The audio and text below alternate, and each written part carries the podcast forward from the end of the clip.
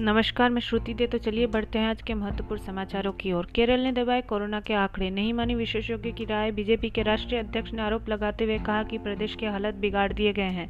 केरल सरकार ने टेस्टिंग सुविधा बढ़ाने के लिए विशेषज्ञों द्वारा दी गई राय नहीं मानी और लोगों से असली आंकड़े छिपाए। संकट के समय भी राजनीति की जा रही है। राजस्थान में मचे सियासी बवाल पर कांग्रेस नेता अभिषेक मनु सिंघवी ने कहा कि सीएम अशोक गहलोत और डिप्टी सीएम सचिन पायलट दृढ़ता और परिपक्वता के लिए जाने जाते हैं। इस अशांत स्थिति में स्थायी समाधान की ज़रूरत है। 22 लाख रुपए की पिस्तल के साथ दाऊद का गुर्गा गिरफ़्तार यूपी सरकार में खेल मंत्री उपेंद्र तिवारी को हुआ कोरोना, अब तक चार मंत्री संक्रमित। उपेंद्र तिवारी से पहले योगी सरकार के तीन अन्य मंत्री भी कोरोना वायरस से संक्रमित हो चुके हैं। कोरोना संक्रमित मंत्रियों की सूची में राजेंद्र प्रताप सिंह, धर्म सिंह सैनी और चेतन चौहान के नाम भी शामिल हैं।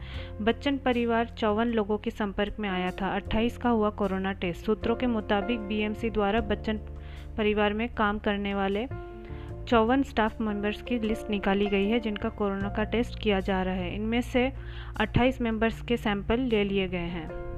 कोरोना की मार से आखिरकार बॉलीवुड के महानायक अमिताभ बच्चन भी नहीं बच पाए और शनिवार रात उन्होंने सोशल मीडिया पर कोरोना पॉजिटिव होने की जानकारी साझा की। वे कल रात से ही नानावती अस्पताल में एडमिट हैं और डॉक्टर्स की निगरानी में हैं। अमिताभ के परिवार के सदस्यों का भी टेस्ट किया जाया। गया है, जिसमें उनके बेटे अभिषेक बच्चन समेत बहु ऐश्वर्या और पोती आराध्या को भी रिपोर्ट पॉजिटिव आई है।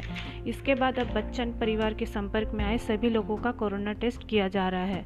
TV show Kasautii fame actor Parth का हुआ कोरोना। तीन दिन की शूटिंग रुकी। सरेंडर करवाने का नायब तरीका बैंड बाजा लेकर बिहार पुलिस पहुँची अपराधी के घर। यह मामला भागलपुर ज़िले के बबरगंज के थाने अंतर्गत महेशपुर के मड़वा गाँव का है, जहाँ पर पिछले कई सालों से फरार चले रहे अपराधी चंदन यादव के घर पर पुलिस ने पहुंचकर इश्तेहार चस्पा किया। कानपुर गोलीकांड, गिरफ़्तार एसआई के के शर्मा की सुप्रीम कोर्ट में अर्जी, सीबीआई जाँच की मांग।